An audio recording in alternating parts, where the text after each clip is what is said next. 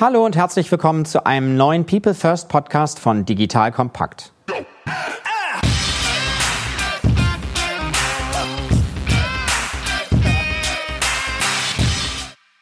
Mein Name ist Matthias Weigert und ich bin Geschäftsführer der Unternehmerschmiede. Die Unternehmerschmiede unterstützt Unternehmen dabei, digitale Innovationen erfolgreich umzusetzen, indem wir die richtigen Teams gewinnen und schmieden. Das heißt vor allem erfolgreich machen. Wenn dieses Thema auch für euch interessant ist, kommt gerne über LinkedIn direkt auf mich zu. In unserem Podcast People First geht es um das Thema Mensch in der digitalen Welt. Heute sprechen wir über ein Thema, das alle von uns direkt betrifft. Es geht um ein Unternehmen, das sich unter anderem zum Ziel setzt, die Lebensqualität der Bürgerinnen und Bürger zu verbessern. Es hat dabei eine spannende Historie, da es zum Beispiel schon früh den Menschen Elektrizität und somit Licht ins Haus gebracht hat. Es geht um die Stadtwerke Lübeck und die Tochtergesellschaft Travecom, die dort das Thema Digitalisierung verantwortet. Nach dieser Folge weißt du, welche Themen im Fokus bei der Digitalisierung im öffentlichen Raum stehen und wie diese Digitalisierung Digitalisierung im öffentlichen Raum im Zusammenspiel zwischen Konzern und digitaler Einheit umgesetzt wird. Zu Gast im Podcast heute sind Jens Meyer und Christoph Schweitzer. Jens ist seit circa vier Jahren Geschäftsführer der Stadtwerke in Lübeck. Christoph Schweitzer seit diesem Jahr Geschäftsführer der Travecom, der Digitaleinheit der Stadtwerke in Lübeck. Herzlich willkommen Jens, herzlich willkommen Christoph. Bevor wir auf das spannende Geschäftsmodell kommen und die Veränderungen, möchte ich euch bitten, euch einmal kurz persönlich vorzustellen. Was hat euch jeweils geprägt zu dem, wo ihr heute steht? Was waren so Lebenslampen?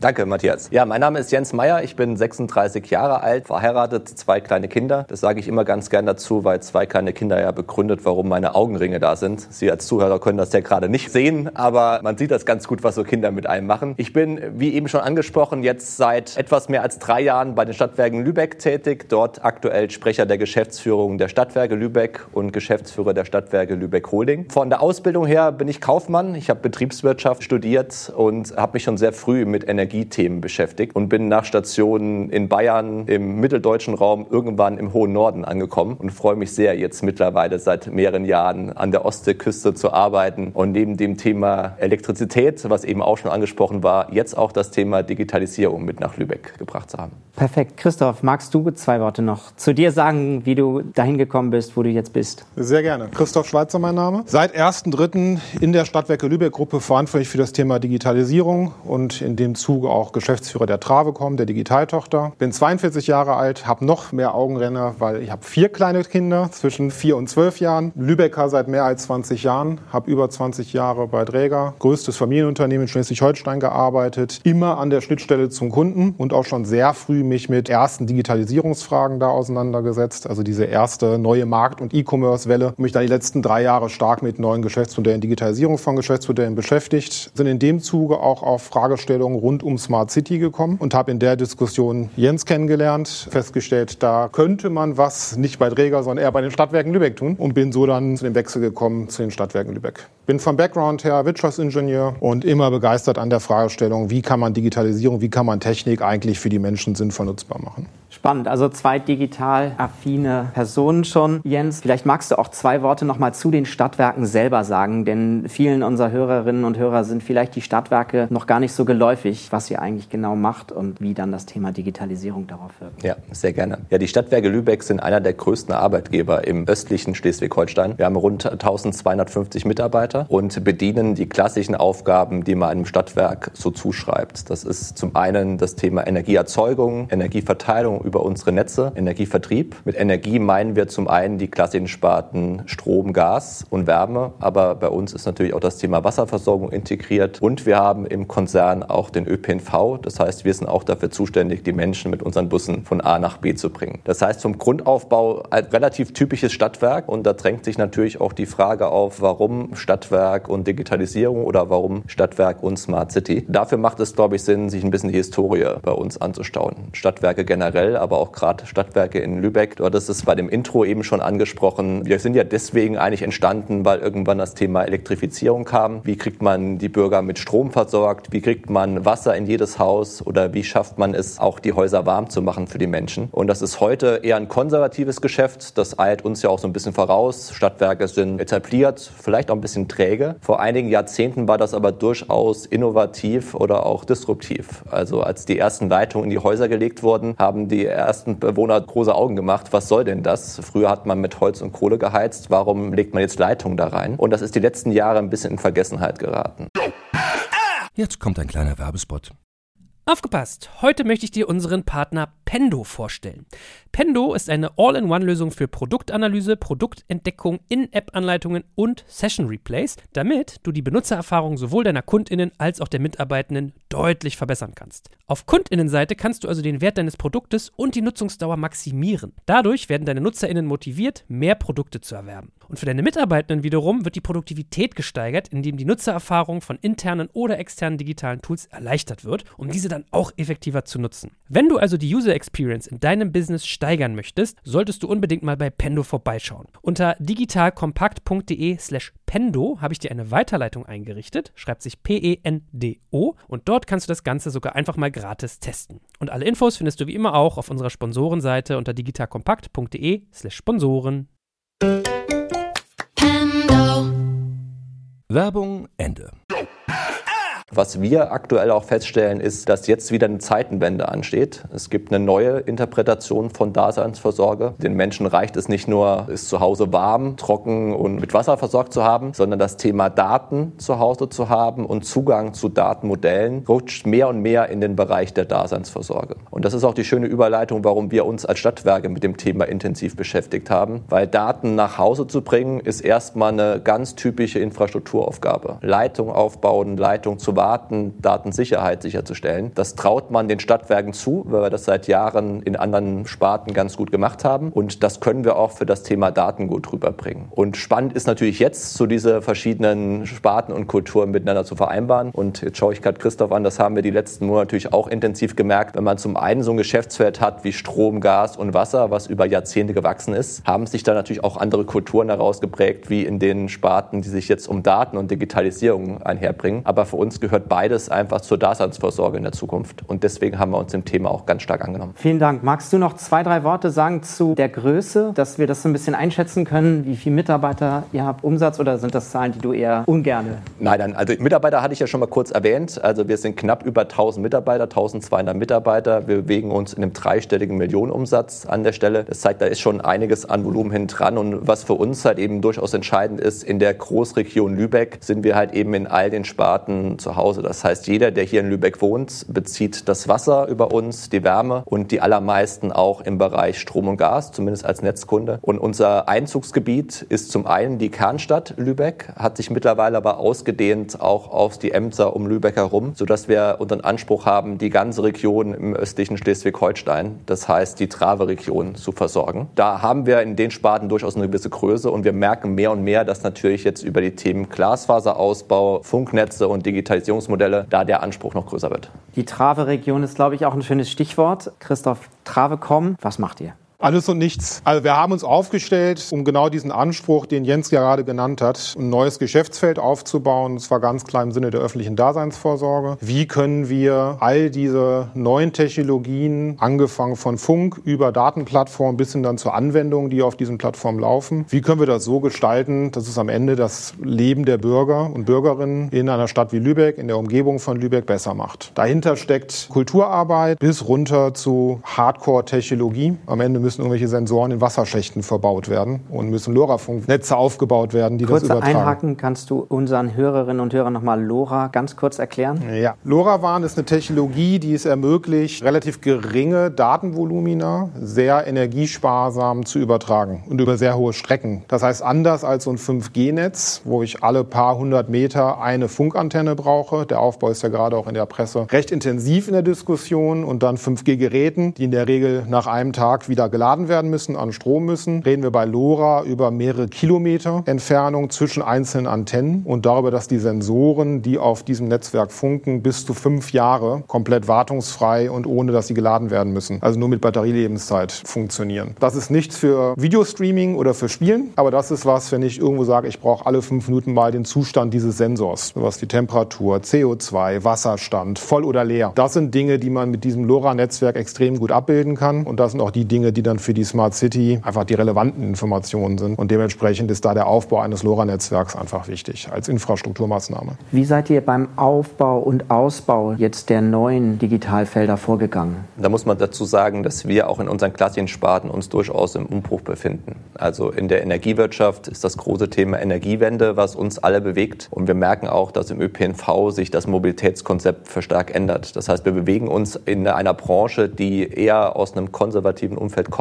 aber aktuell massive Erfahrungen damit macht, dass sich das Geschäftsfeld disruptiv verändert oder zumindest potenziell verändern kann. Das heißt, in diesen Geschäftsfeldern beschäftigen wir uns intensiv mit Digitalisierung. Wie können wir im Bereich Energieerzeugung, Energievermarktung digitaler werden? Wie können wir unsere Energienetze digitaler machen? Und wie können wir das Thema Mobilität den Menschen viel besser zugänglich machen? Das heißt, da entsteht ein Riesenbedarf. Und wir haben festgestellt, wenn wir uns am Markt umschauen, gibt es da einzelne Beratungsansätze, aber es fehlt so der ganzheitliche Ansatz, den Stadtorganismus, und dem sehen wir uns verpflichtet, den irgendwie intelligenter, smarter zu machen. Die Diskussion, die haben wir durchaus ein paar Wochen intensiv geführt, in der Geschäftsführung, mit der Hansestadt, zu unserem Gesellschafter, mit den Aufsichtsräten, zu der Frage, wollen wir unseren Auftrag erweitern und wollen wir das Thema Digitalisierung in die Stadtwerke holen. Und als die Entscheidung gefallen ist, und das war durchaus eine starke Abwägung, haben wir versucht, die Leute, die Zugänge dazu haben, eigentlich zu bündeln. Das heißt, eine Einheit im Unternehmen zu bündeln, die sich mit den Digitalisierungsmodellen beschäftigt. Das hat schon ganz gut erste Früchte getragen. Wir haben auch Partner außerhalb der Stadtwerke gewonnen. Wir haben dann aber auch festgestellt, naja, das ist zum Spielen, zum Experimentieren ganz nett. Aber wenn das ein eigenes Geschäftsfeld werden soll, dann müssen wir es professioneller angehen. Und dann hatten wir das große Glück, dass wir auch äh, mit Christoph in den Kontakt gekommen ist, der natürlich viel Erfahrung aus seinem Umfeld bei Träger mitgebracht hat, uns geholfen hat, das Thema ganz anders zu skalieren, mit einer viel größeren Truppe, einem größeren Ansatz, den Digitalisierungsbaustein quasi in unserem Portfolio mit einzubringen. Das hat sich jetzt bei uns gezeigt, dass wir wirklich zwei Richtungen haben. Wir haben einerseits die Digitalisierung unserer Geschäftsfelder, was ein riesen, eine Riesenaufgabe für uns ist, gerade auch hier in der Stadt. Und zum anderen auch ein eigenes Geschäftsfeld nach außen zu konzipieren. Dass wir wirklich einen Ansatz haben, auch anderen Städten einen Komplettansatz anzubieten, wie sie ihre Stadt digital machen können. Gedeiht und wächst, so würde ich es mal ausdrücken, und macht auch persönlich gesagt Riesenspaß, da mitzuwirken, weil es einfach eine enorm spannende und schnell wachsende Aufgabe ist. Das heißt, das Angebot nicht nur jetzt für die Trave-Region, sondern perspektivisch auch für andere Regionen außerhalb der Trave-Region, die eben vor gleichen Herausforderungen stehen.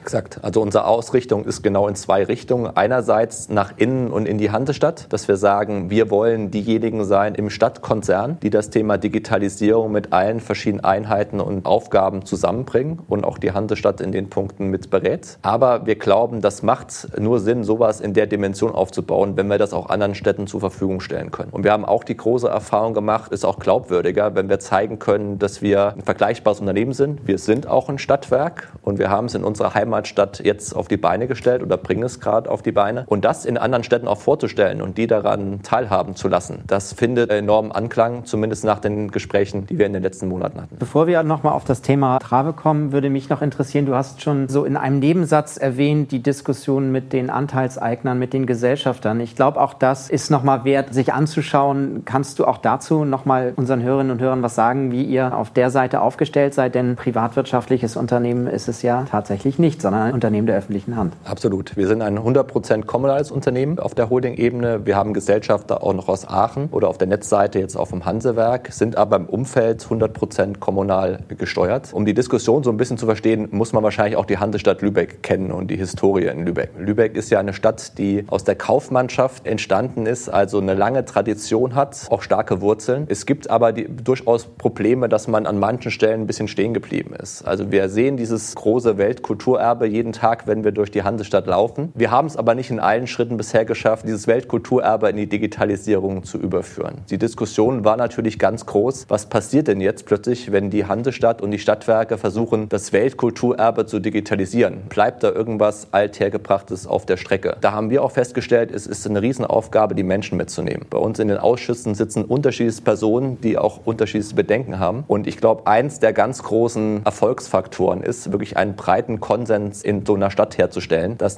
das Thema Digitalisierung Sinn macht. Und es ist natürlich auch nicht ganz unwichtig, wer das Thema treibt. Wir haben in Lübeck den glücklichen Umstand gehabt, dass wir seit äh, rund zwei Jahren einen neuen Bürgermeister haben, der das Thema Digitalisierung bei sich ganz oben auf die Agenda gesetzt hat und zusammen mit den politischen Akteuren das Thema auch in der Stadt vorantreibt. Und das öffnet uns als Stadtwerken natürlich im Moment überall Türen für Kooperationspartner, für Pilotprojekte. Ich glaube, man kann schon sagen, wir merken, dass da in der Hansestadt so ein kleiner Ruck im Moment durch das Weltkulturerbe geht. Sehr schön, ich mag das Digitalisieren des Weltkulturerbes. Nicht gut. Aber es zeigt auch, wenn wir jetzt Parallelen wieder zur Privatwirtschaft ziehen, Christoph, auch deine Trägererfahrung, es zeigt, es braucht die Unterstützung im Aufsichtsrat, wenn ich das übertragen mag, des Vorstands, auch Dinge nachhaltig umzusetzen, die Themen nachhaltig umzusetzen. Kannst du uns noch mal so ein bisschen auch das Verständnis näher bringen? Digitalisierung, was steckt für dich dahinter? Und wie überträgst du diese Gedanken dann auch ganz konkret auf eure Arbeit, bevor wir vielleicht ein konkretes Thema auch mal herausgreifen können? Jetzt kommt ein kleiner Werbespot. Aufgepasst. Du kennst es doch sicherlich auch. Der Frühling ist im vollen Gange, es müsste mal wieder geputzt werden oder auch ausgemistet. Also wir haben das Thema auf jeden Fall gerade, denn nach unserem großen Live-Treffen von unserem Business Club Makers and Shakers missten wir gerade unseren ganzen Keller aus und dabei gibt es auch Dinge, da habe ich gar keine Lust, die aufwendig ins Internet zu stellen, sondern suche Hilfe. Und zwar haben wir da einen spannenden Partner, den kennst du bestimmt auch schon, denn mit Rebuy kannst du deine gebrauchten Artikel, wie zum Beispiel Bücher, Musik, Filme oder Technik wie Smartphones, HiFi und vieles mehr verkaufen. Komplett stressfrei, ohne lästiges Erstellen von Anzeigen und vor allem ohne stressige Kommunikation mit KäuferInnen. In nur 30 Sekunden findest du heraus, wie viel Geld du für deine Artikel bekommst und wenn dein Artikel im Lager von Rebuy angekommen ist, bekommst du das Geld ganz automatisch schon sechs Tage später ausgezahlt. Also, mach's wie wir, spar dir doch einfach das Text- und Abfotografieren deiner Schätze und besuche direkt Rebuy. Unter digitalkompakt.de slash Rebuy habe ich dir eine Weiterleitung eingerichtet und alle Infos findest du wie immer auch auf unserer Sponsorenseite unter digitalkompakt.de slash Sponsoren. Werbung Ende. Ich glaube, Digitalisierung ist ja häufig sehr stark verbunden mit Technologie in der Denkweise. Und aus meiner Sicht und auch aus Erfahrungen und vielen Gesprächen mit anderen ist Technologie zum Selbstzweck einfach nie erfolgsversprechend. Zumindest nicht, wenn ich in einem bestehenden Kontext mich bewege. Wenn ich ein Startup gründe, kann ich durchaus mit einer guten neuen Technologie auch sehr erfolgreich werden. Wenn ich aber über 1000 Mitarbeiter, wie jetzt in der Stadtwerkegruppe habe, oder da mir eine Stadtverwaltung mit nochmal 3000 Mitarbeitern anschaue, glaube ich, ist es extrem wichtig, dass Digitalisierung immer auf dem aufbaut, aufbaut, was es schon gibt und das sehr stark auch mit in den Kontext setzt, dass wir dann am Ende dann schon über Technologie versuchen, das Leben und die Arbeit dieser Menschen besser zu machen. Ein bisschen konkreter, ich glaube, mit einem Thema, was jetzt auch in aller Munde ist, was wir auch geerbt haben im Laufe des Jahres, das ganze Thema digitale Schule, Digitalisierung der Schule, wo relativ schnell sagen kann, wir bringen mal Technologie im Sinne von Endgeräte an die Schulen. Das ist auch unbedingt notwendig. Nur wenn ich nicht parallel daran arbeite, die Lehrer zu befähigen, keine Prozesse aufsetze, wie ich eigentlich das ganze Thema Lernmanagement-Software, wie verteile ich eigentlich Inhalte, wie stelle ich ein digitales Klassenzimmer zur Verfügung, wie nehme ich Eltern mit ihren Bedenken, die halt nicht alle wollen, dass ihre neun, zehnjährigen Kinder digital unterrichtet werden, wie nehme ich also diese Eltern auf der Reise mit, wie sorge ich dafür, dass die Schüler damit auch gut umgehen können. Das ist ein schönes Beispiel, dass die reine Technologie ist wichtig und muss da sein, aber alleine hilft sie nicht. Ich muss mir genau immer diesen Kontext angucken und die Menschen, die dann damit arbeiten sollen, auch entsprechend voranbringen. Ich finde das Beispiel schön. Ich erlebe es selber auch häufig, dass viel in Steine investiert wird und wenig in Menschen. Wie nehmt ihr konkret Bürgerinnen und Bürger mit? Bürgerinnen und Bürger ist an der Stelle mit Sicherheit das Schwierigste. Vielleicht fangen wir mal eine Ebene konkreter an. Wie nehmen wir die Anwender mit, die, die wirklich damit arbeiten müssen? Wir haben also hier ein Konzept aufgebaut, das nennen wir Medienwerkstatt, wo wir eigentlich was wie ein Klassenzimmer schaffen, wo wir die Leute wirklich ganz simpel trainieren. Mein Smartboard geht nicht, wo mache ich es eigentlich an? Bis hin zu, wie gehe ich eigentlich mit dem Thema Cybermobbing um? Was kann ich da tun? Also ein relativ breites Curriculum Curriculum, um die Menschen einfach in die Lage zu setzen, mit diesen sich ändernden Umgebungen besser umzugehen. Und das Ganze machen wir auch digital. Wir bauen momentan eine offene Plattform auf, wo wir mehrere Dutzend Kurse für alle öffentlich bereitstellen, die genau auch diese Themen aufgreifen, für die, die nicht zwei Tage sich, mit, sich damit beschäftigen in einem Klassenzimmer, und die sagen, ich will mich da einfach mal eine Stunde drüber informieren in einem offenen Kurs. Das ist das, was wir sehr konkret jetzt anbieten, was wir ausbauen wollen über die nächsten Monate.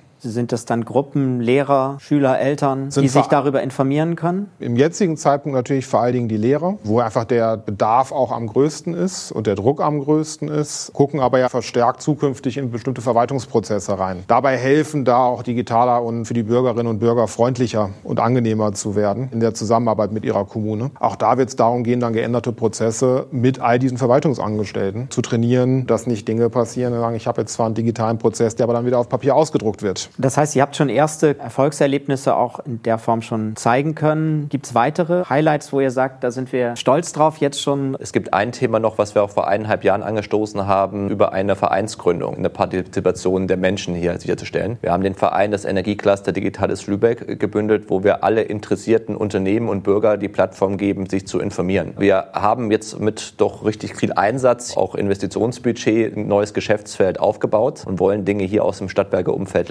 leisten. Aber das Thema Digitalisierung ist so breit und so vielfältig, das gelingt in der Stadt nur, wenn man unterschiedliche Partner zusammenbringt an den verschiedenen Schnittstellen. Und wir sind durchaus stolz darauf, dass der Verein wächst und wächst und wir hier die lokalen Partner fast alle integrieren konnten. Die Technische Hochschule, aber auch die großen Industrieunternehmen. Aber was ich persönlich auch enorm spannend fand, auch Kultureinrichtungen haben sich engagiert und haben Interesse daran, die Schnittstellen Digitalisierung zu kulturellen Events näher sich anzuschauen. Was fairerweise noch ein bisschen unterrepräsentiert ist, sind so die Privatbürger. Wir haben den Slogan eigentlich aufgestellt, wir wollen von Oma Erna aus Travemünde bis zum Trägervorstand alle dabei haben. Beim Trägervorstand ist es uns gelungen, bei Oma Erna arbeiten wir noch dran. Und wir wollen aber da auch immer ermutigen, dass die Leute mit uns in den Diskurs gehen. Ganz großes Thema ist dann natürlich Datenschutz. Was passiert mit meinen Daten? Und da laufen jetzt auch Infoveranstaltungen, um den Bürgern ein bisschen Angst zu nehmen, dass wir die Daten missbrauchen oder irgendwo hinspielen, wo sie nicht hingehören. Jetzt habe ich gelernt, dass so die digitale Transformation analog passiert. Wie geht ihr im ersten Schritt auf die Oma Erna zu? Es ist ein extrem guter Punkt. Wie erreicht man Oma Erna am besten? Und ja, das ist in den meisten Fällen so, dass das natürlich eher analog oder eher kommunikativ erfolgt. Also wir haben bei unseren Veranstaltungen gemerkt, dass wir die Menschen am besten durch direkte Ansprache erreichen. Die informieren sich im Regelfall jetzt nicht über digitalen Kanäle oder Social Media, sondern die lesen es entweder aus klassischen Printzeitungen oder über Veranstaltungen. Deswegen war es uns auch ganz wichtig, mit der Politik das zusammenzumachen. In Lübeck gibt es Stadtteilkonferenzen, wo der Bürgermeister mit seinen Senatoren auch immer Bürger zum Dialog einlädt. Für uns war das natürlich eine Riesenhilfe, dass er dort auch die Personen angesprochen hat und ihnen angeboten hat, in den Austausch zu gehen zu Digitalthemen. Und wir sind so ein bisschen das Backend, würde ich mal sagen, was diese Themen ganz gerne aufgreift, die dann im direkten Zusammenspiel zwischen Politik und Bürgern diskutiert werden. Ich glaube, es ist wichtig, dass wir diese Unterscheidung nochmal nehmen, insbesondere die Bürgerinnen und Bürger zu beteiligen. Ist das natürlich eine veraldigende Aufgabe der Stadt und der Verwaltung der Stadt, den Prozess zu gestalten. Da sind wir ein Stück weit dann nachgelagert als derjenige, der an der Stelle wirklich als Auftragnehmer der Kommune Projekte umsetzt, Dinge umsetzt, auch Angebote macht. Aber die eigentliche Bürgerinnen und Bürgerbeteiligung ist natürlich eine Aufgabe der Verwaltung der öffentlichen Hand und nicht von uns als Unternehmen. Nachdem wir über erste Projekterfolge auch gesprochen haben, Jens, wie wirkt sich die Neugestaltung auch der Travecom auf den Konzern aus? Du hast es schon einleitend mal gesagt, ihr habt die anderen Geschäftsbereiche auch, die auch sich diesem Thema Digitalisierung widmen, aber wie wirkt sich das aus? Ein ganz spannendes, aber auch ein enorm herausforderndes Thema. Was wir festgestellt haben in den letzten Monaten, dass wir natürlich zwei Kulturen haben, die sich vom Grund auf unterscheiden und ich würde es mal vorsichtig ausdrücken, nicht immer nur freundlich gegenüberstehen. Wir haben natürlich etablierte Geschäftsfelder mit Personen, die das Thema über Jahre gut und sehr gut bespielen. Bei uns im Bereich ÖPNV, Netze oder Vertrieb sind das Prozesse, die funktionieren, Experten, die einen hohen Wertbeitrag für den Konzern erwirtschaften. Und dann entsteht so ein hippes neues Geschäftsfeld, das kriegt Budget und darf so ein bisschen machen, was es will. Und da entsteht erstmal eine Irritation, so nach dem Motto, was soll denn das? Ich kämpfe um jede Mitarbeiterstelle und hier Geld spielt keine Rolle. Und wir befinden uns eigentlich schon seit Monaten in Diskurs miteinander, um zu sagen, es geht weder das eine oder das andere, sondern es funktioniert nur beides. Weil die Geschäftsfelder, mit denen wir gut unterwegs sind, merken wir auch, der Konkurrenzdruck wird größer und größer. Auch dort verschwinden teilweise Margen und wir können sie in der gleichen Exzellenz nur weiterführen, wenn wir sie digitalisiert aufbessern und wenn wir neben die klassischen Sparten ein Geschäftsfeld stellen, was einen Wertbeitrag liefert. Wir merken, die beiden Kulturen müssen sich ein Stück weit annähern, ohne dass sie gleich werden. Und ich gebe fairerweise zu, das ist in einem Stadtwerk, wo man eigentlich über Jahrzehnte versucht hat, eine Kultur zu entwickeln und beizubehalten, ein neuer Prozess. Wenn man sagt, naja, es darf ja durchaus auch möglich sein, mehrere Kulturen zu haben. Nicht das eine gut, das andere schlecht, sondern wir brauchen beides, um als Konzern zu funktionieren. Und es wäre jetzt auch gelogen, wenn ich sagen würde, da sind wir am Ende, sondern ich glaube, in dem Prozess befinden wir uns gerade in der Mitte und im Dialog zwischen den zwei Kulturen, dass wir beide als wichtig und gut empfinden. Gibt es da konkrete Hinweise, vielleicht auch, ich glaube, den Spagat, den du beschreibst, in dem befinden sich ja auch viele andere Unternehmen, vielleicht auch aus dem Umfeld der Privatwirtschaft, aber viele fangen erstmal an, so die Organisation der zwei Geschwindigkeiten, um dann festzustellen, dass doch wir beide brauchen. Gibt es konkrete Beispiele, wo ihr gemerkt habt, dass ein guter Start eines Prozesses, von dem vielleicht auch andere lernen können?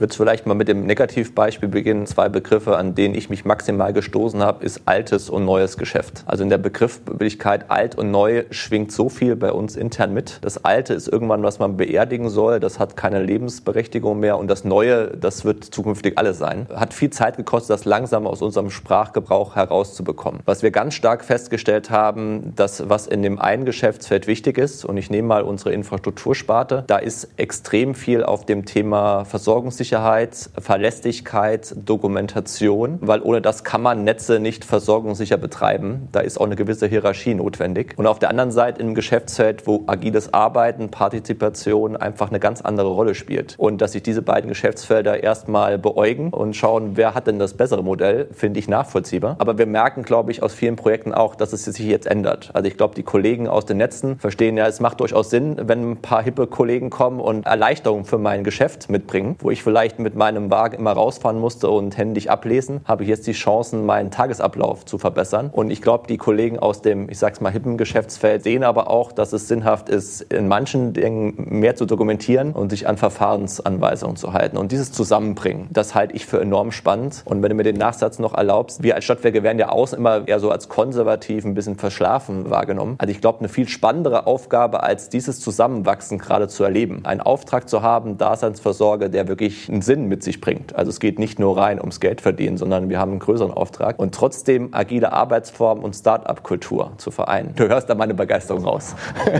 Christoph, von dir vielleicht noch auch aus der Erfahrung. Du hast ja geschildert, du hast für ein großes regionales Unternehmen hier gearbeitet. Gibt es da noch weitere Hinweise, auch wie mit so einem Spannungsfeld umzugehen ist? Ich glaube, das Wichtigste ist aus meiner Sicht, dass man es gar nicht als Spannungsfeld versteht. Jens hat das ja gerade schon geschildert. Wir haben ja hier eine absolute Luxussituation. Ein Geschäft, was zwar unter Druck ist, aber was jetzt nicht disruptiv unter Druck ist. Also das Geschäft wird es auch in 30 Jahren noch geben. Mit Business Cases, die ich auch aus der Privatwirtschaft so noch nicht kannte, was die Langfristigkeit angeht. Durchaus mal 30, 40 Jahre nach vorne gedacht. Und einem Geschäft, wo man das noch kann. Durchaus richtig ist, das zu tun. Und dann gleichzeitig aber genau die Chance zu haben, die neuen Dinge zu machen. Ich glaube, was wir in den Diskussionen mit, auch gerade mit anderen Kommunen nicht in Lübeck spüren, ist, dass gerade dieses Zusammenspiel und dass wir beides unter einem Dach haben, gerade auch für viele andere das Spannende ist. Ne, wir verstehen diese beiden Welten. Hippe Digitalisierungsfirmen gibt es doch inzwischen einige. Es gibt auch inzwischen einige, die sagen, ah, im Smart City-Umfeld, da kann man was machen. Aber diese Anbindung und diese Erdung halte ich für extrem wichtig, dass man die Dinge macht, die auch wirklich langfristig sinnvoll sind und helfen. Und die hat uns extrem dabei geholfen, die richtigen Use Cases zu identifizieren, zu gucken, wie kann man jetzt eigentlich auch andere Kunden ansprechen, wie gehe ich in diesem Markt eigentlich auch mit den Entscheidern um, wie sind die Entscheidungsstrukturen. Da sind ja extrem viele Benefits, die wir jetzt daraus ziehen. Das ist dieses bestehende Geschäft, was uns auch die Möglichkeiten gibt, diese Investitionen zu tätigen. Von daher, ich sehe das als Riesenchance und gar nicht als negatives Spannungsfeld. Nicht sagen, wir sind nicht besser, wir sind einfach ein Stück weit anders. Wir machen andere Dinge und deshalb müssen wir auch anders arbeiten. Aber auch nicht die Botschaft, und morgen müssen übrigens alle so arbeiten wie wir. Sondern es gibt einen guten Grund dafür, dass eine Netzgesellschaft anders arbeitet. Sehr gut. Ihr habt eben schon so ein paar Bausteine geschildert von den Rahmenbedingungen, unter denen ihr jetzt das neue Geschäft aufbaut, das andere Geschäft aufbaut. Vielleicht ist das das bessere Wort. Da die Frage nochmal zusammengefasst. Welche Rahmenbedingungen gibt ihr als Vorstand dem Aufbau des anderen Geschäftsfelds? Was neu ist, auch für uns in der Stadtberger Umfeld, dass wir nicht äh, gesagt haben, wir fangen jetzt mal an, experimentieren ein bisschen, sondern dass es einen Businessplan und Rahmenbedingungen gibt, die für uns als Stadtwerke eine relevante Größe haben. Sowohl was den Personalaufbau angeht, als auch was die Umsatzziele, die Größenordnung, ist das für uns keine Spielerei, sondern es soll die Ambition haben, in drei, vier Jahren auch neben den anderen Geschäftsfeldern zu stehen. Das bringt natürlich, und das ist ja auch so ein Erfolgsfaktor mit, dass man zu Beginn nicht zu klein denkt. Wir haben einen extrem Personalaufbau, da kann Christoph gleich noch mehr dazu sagen. Und wir merken natürlich auch, dass wir versuchen müssen, mit den ersten Projekten umsetzen, auch zu legitimieren, dass das im Konzern seine Relevanz hat. Einmal noch ein bisschen was zu Rahmenbedingungen. Wie habe ich die wahrgenommen? Natürlich gibt es einen Konzern und Konzernrahmenbedingungen. Die sind aber so, dass sie einfach nicht behindernd sind. Natürlich würde man als Einzel-Startup bestimmte Dinge anders machen. Ob es jetzt Einkaufsprozesse sind, legale Prozesse sind, P&O-Prozesse, also Personalprozesse sind. Ich glaube, wir haben es aber die letzten Wochen und Monate geschafft, über einen guten Diskurs Kurs hinzukriegen, dass diese Prozesse gut funktionieren. Ich glaube, für beide Seiten. Dass sozusagen die Funktionen sagen, ah, so habe ich bislang vielleicht nicht immer gearbeitet, aber es ist okay. Und wir sagen, wenn es ideal wäre, würden wir es anders machen, aber es ist halt für uns auch okay. Und damit, glaube ich, in Summe fürs Unternehmen gut. Diese Freiheitsgrade, die helfen uns extrem, trotz der ja auch Sicherheit und Strukturen, die ein Konzern mitbringt, so frei zu arbeiten, wie wir es müssten. Innerhalb dieser Rahmenbedingungen nehme ich eine maximale Freiheit wahr, auch im Quervergleich mit vielen anderen auch in Diskussionen. Die ganz rechte Seite, was die Ausprägung der Freiheitsgrade angeht, natürlich immer wieder in Abstimmung. Natürlich ist der Markt klar gesetzt, aber was wir da genau drin machen, wie wir uns da ausrichten, schon maximale Freiheitsgrade. Was ich für extrem wichtig halte, weil dieses Geschäft einfach nicht nur für uns, sondern in Summe so neu ist. Da entwickelt sich gerade ein Markt, den gab es vor fünf Jahren de facto noch gar nicht. Und da muss man einfach mit relativ hohen Freiheitsgraden auch drin agieren. Das ist mit Sicherheit so eine Abwägungsgeschichte. Wir haben auch diese zwei Modelle uns zu Beginn vorgelegt. Entweder das Modell, wir nehmen das Geschäftsfeld, nehmen es komplett separiert der Regeln und Rahmenbedingungen des Konzerns. Es hat mit Sicherheit den Vorteil, dass man schneller agieren kann. Aber die Frage ist, wie macht man es dann wieder mit den Konzernstandards kompatibel? Und wenn es eine gewisse Größenordnung hat, wie reintegriert man es quasi wieder ins Konzerngeflecht? Oder das Zweite, wir bauen es direkt so auf als Geschäftsfeld, was sich aber den gleichen Standards und Rahmenbedingungen unterwerfen muss wie die anderen Geschäftsfelder. Und das ruckelt an manchen Stellen zu Beginn vielleicht ein bisschen mehr, aber es ist auch klar, wenn es gelingt, ist die Akzeptanz im Konzern gleich viel größer. Und ich würde es auch gar nicht unterschätzen, dass wir noch einen zweiten positiven Effekt haben. Unsere Kunden, mit denen wir arbeiten, die kennen die Probleme, die wir gerade ansprechen, massiv. Also Beschaffungsprozesse, kommunalrechtliche Vorgaben und andere Themen. Wenn da Beratungen kommen aus anderen Umfeldern, die davon noch nie was gehört haben, treffen die auf Verwaltung, auf Städte, auf Stadtwerke, da gibt es da den Kulturklech. Den haben wir längst durch. Da kann uns gar nichts schocken. Und deshalb können wir natürlich Kunden, vor allem Stadtwerke und Städte, gleich schon was anbieten, was quasi geprüft ist, dass es auch jegliche Art dieser Dimension standhält. Und das ist, glaube ich, ein ganz, ganz großer Vorteil. Kommunale Unternehmen, Städte, Verwaltung, das tickt einfach ein bisschen anders, als es vielleicht in der Start-up-Szene sonst so üblich ist. Und wichtig ist, glaube ich, auch das zu verstehen und das auch dann lösen zu können mit dem Kunden zusammen. Kommen wir auf das Thema Kunde. Wenn ich die Travecom eingebe im Internet, finde ich Softwareunternehmen. Welche Profile braucht ihr in der Travecom, um das andere Geschäft zu bauen? Wie sieht dein Team aus, das ihr braucht im Kern? Da ist die erste Frage schon, was ist eigentlich mein Team? Und wir haben uns da schon ganz bewusst für einen anderen Weg entschieden. Wir haben natürlich einen Grundstamm an eigenem Personal, den wir jetzt eingestellt haben die letzten sechs Monate. Ich nicht vergessen, wir haben erst am 1.3. angefangen. Das heißt, wir haben Personalaufbau in der Travecom selber betrieben, arbeiten aber auch recht intensiv mit freien Mitarbeitern zusammen, mit Werkstudenten zusammen und haben Kooperationspartner mit denen wir zusammenarbeiten, sodass wir jetzt in einer relativ kurzen Zeit eine mittlere zweistellige Summe an Mitarbeitern aufgebaut haben. Von 1.3. eigentlich null. Bei Weitem nicht alle komplett bei uns im Risiko. Da helfen dann die Kooperationspartner und freien Mitarbeiter, aber können darüber relativ schnell in diese Skalierung kommen. Was für Menschen suchen wir? Auch da wieder von bis. Wenn wir den Ansatz haben von wir beraten, wir helfen Kommunen den richtigen Weg zu finden, geht es also wirklich vom Hochschulprofessor, der sehr stark auf einer Beratungsebene, strukturellen Ebene arbeiten kann, über UX UX-Designer, die sich wirklich angucken können, wie löse ich eigentlich Kundenprobleme, wie muss am Ende auch das Interface aussehen. Natürlich Leute, die wirklich in der Fachlichkeit gut sind.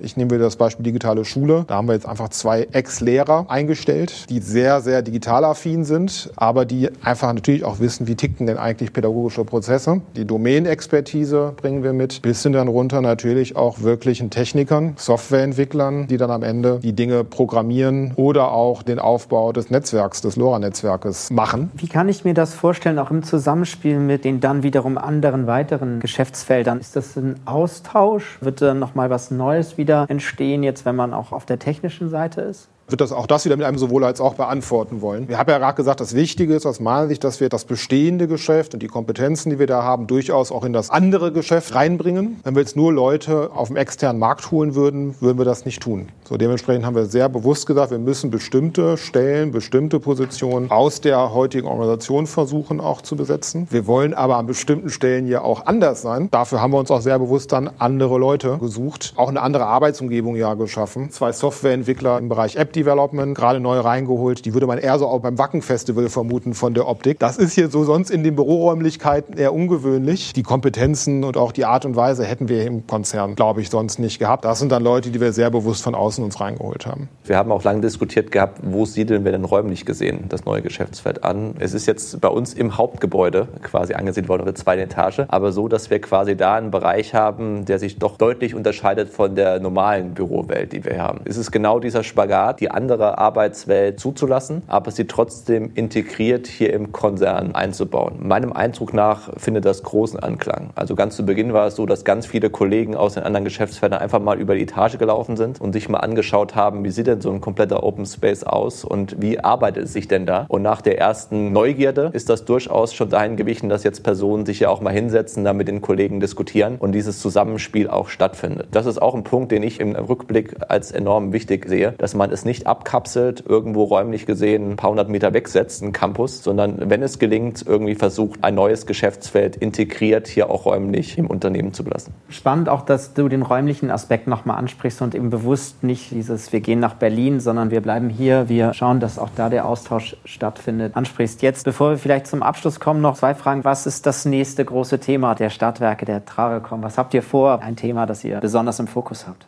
Dann machen wir erstmal Travecom, würde ich sagen. Im Wesentlichen zwei Dinge. Wir wollen über die nächsten 24 Monate groberweit mal wirklich wichtige Meilensteine in Lübeck erreichen. Und zwar nicht nur planerisch, sondern dann spürbar für Bürgerinnen und Bürger und die Angestellten in der Verwaltung. Das hat eine relativ breite Projekt-Roadmap, ohne dass ich jetzt ein Thema da rausnehmen kann. Das Zweite, was für uns ganz wichtig ist, wir wollen das gerne nehmen, sind da schon in Gesprächen auch mit anderen Kommunen und diesen Grundgedanken der Hanse wieder aufnehmen und sozusagen vernetzen. Also gar nicht klassisch das nehmen und anderen verkaufen, sondern sondern das nehmen uns und über diese Plattform, über diese Strukturen, die wir da aufbauen, mit anderen Kommunen, mit anderen Stadtwerken vernetzen, um dann gemeinsam im Netzwerk auch weiter voranzukommen und nach und nach dann nicht nur Lübeck, sondern auch andere Gemeinden dabei zu helfen, eine smartere City zu werden. Das ist so das, was uns, glaube ich, auch gemeinsam antreibt als Team und wo wir in den nächsten zwei, drei Jahre hinwollen. Vernetzen ist ein sehr, sehr gutes Stichwort, weil das lässt sich wunderbar auf den Konzern auch jetzt übertragen. Wir haben ja diese Entwicklungen der Geschäftsfelder auch zum Anlass genommen, bei uns den Strategieprozess nochmal komplett neu zu betrachten. Was sich ganz klar herauskristallisiert ist, dass diese neuen Geschäftsfelder, neue alten Geschäftsfelder zukünftig noch viel stärker vernetzt angeboten werden sollen und das Thema Plattform spielt für uns eine ganz große Rolle. Nämlich das Angebot, wie können wir Produkte, die es schon seit Jahren, Jahrzehnten gibt, mit neuen Datenzugängen einfach intelligenter machen? Wie können wir dem Kunden das ideale Produkt Produkt aus dem Stadtwerkekonzern anbieten. Und da spielt natürlich das Geschäftsfeld Digitalisierung Smart City eine ganz, ganz erhebliche Rolle, also das Bindeglied eigentlich zwischen unseren bisher bestehenden Geschäftsfeldern ist. Das ganz persönliche Anliegen, was natürlich dahinter steht, dass die Stadtwerke halt eben auch als das wahrgenommen werden, Daseinsvorsorger 4.0. Das heißt nicht nur Netze und das, was man seit Jahrzehnten kennt, sondern auch in der Lage ist, auf neue Kundenwünsche gut einzugehen. Das ist ein ganz spannender Prozess, wo wir gerade kurz vor Abschluss sind und ich glaube, bis zum Ende des Jahres da auch die Ergebnisse liefern werden. Perfekt, ein schönes Schlusswort finde ich, wenn wir uns überlegen, wo wir gestartet sind bei dem Thema Elektrizität oder Elektrifizierung und dann eben auch das Ganze wieder in die neue Welt zu tragen. Am Standort das Ganze entwickeln in einem geschützten Raum zwar, aber durchaus offen für Kooperationen. Abschließend wieder zwei persönliche Fragen nochmal. Wie haltet ihr euch digital? Wie bleibt ihr modern? Paradoxerweise ganz analog. Viel lesen, aber fast noch wichtiger, viele, viele Gespräche. Bin weiterhin relativ aktiv, auch in der Startup-Community,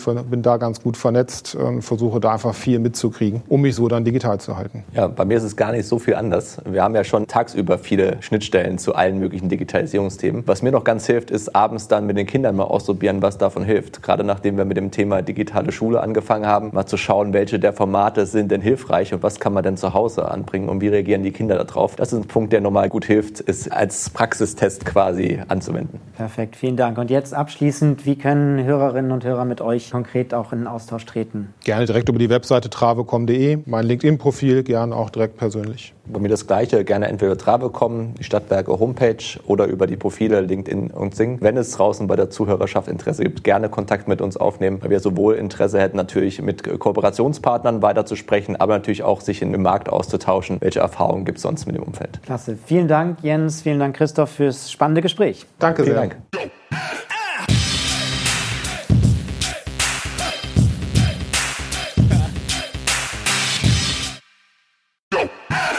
Jetzt kommt ein kleiner Werbespot. Aufgepasst! Heute gibt's Werbung in eigener Sache. Wir wollen dich nämlich besser kennenlernen, weil viele hören Woche für Woche unseren Podcast und dabei wissen wir gar nicht immer, wer genau diese Leute sind. Und natürlich wollen wir ja aber wissen, wer du bist, um unseren Inhalt auch an deinen Interessen ausrichten zu können. Und um das zu ändern, habe ich eine Umfrage vorbereitet. Dort kannst du uns erzählen, wer du bist und wofür du dich interessierst. Und was du davon hast, naja, ich meine, je besser wir dich kennen, desto besser können wir unseren Podcast an deine Bedürfnisse anpassen. Und dann spreche ich auch keine Werbung mehr für Penispuppen und Online-Casinos ein, wo dich möglich ganz andere Dinge interessieren. Nein, kleiner Spaß und trotzdem, du tauschst fünf bis zehn Minuten deiner Zeit gegen viele Stunden noch bessere Unterhaltung und Tiefenwissen in der Digitalwirtschaft. Klingt für mich nach einer Win-Win-Situation und geh doch also daher mal auf die Seite digitalkompakt.de/slash Umfrage. Fülle diese nach bestem Wissen und Gewissen aus und freue dich in Zukunft auf noch besseren Content auf Digital Kompakt. Ende der Werbung.